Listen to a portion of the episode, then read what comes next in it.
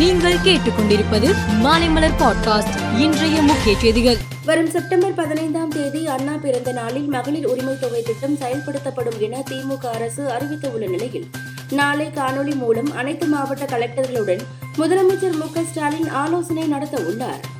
ராமேஸ்வரத்தில் திடீரென இருநூறு மீட்டர் தூரம் வரை கடல் உள்வாங்கியதால் மீனவர்கள் அச்சமடைந்தனர். நாட்டு படகுகள் தரை தட்டி நின்றன. ஆளுநர் அரசியல் பேசக்கூடாது. ஆளுநர் என்பவர் ஆறு மாதத்திற்கு ஒரு முறை பத்திரிகைக்கு பேட்டி கொடுக்கலாம். ஆனால் ஆளுநர் தினம் தினம் எண்ணெய் போல சந்தித்து பேட்டி கொடுத்தால் அந்த பதவிக்கு மாண்பு இல்லாமல் போய்விடும் என அண்ணாமலை தெரிவித்துள்ளார் இந்தியாவில் நாற்பத்தி ஆறு வந்தே பாரத் ரயில்கள் இயக்கப்பட்டு வருகின்றன. பெரும்பாலான ரயில்களில் இருக்கைகள் காலியாக உள்ளதால் கட்டணத்தை குறைத்து பயணிகளின் எண்ணிக்கையை அதிகரிக்க இந்திய ரயில்வே ஆய்வு நடத்தி வருவதாக தகவல் வெளியாகியுள்ளது. தேசியவாத காங்கிரஸ் கட்சியில் பிளவு ஏற்பட்ட நிலையில் சரத்பவார் அஜித் பவார் தனித்தனி கூட்டம் நடத்தினர். அப்போது அஜித் பவார் நடத்திய கூட்டத்தில் அதிகமான எம்எல்ஏக்கள் காணப்பட்டனர்.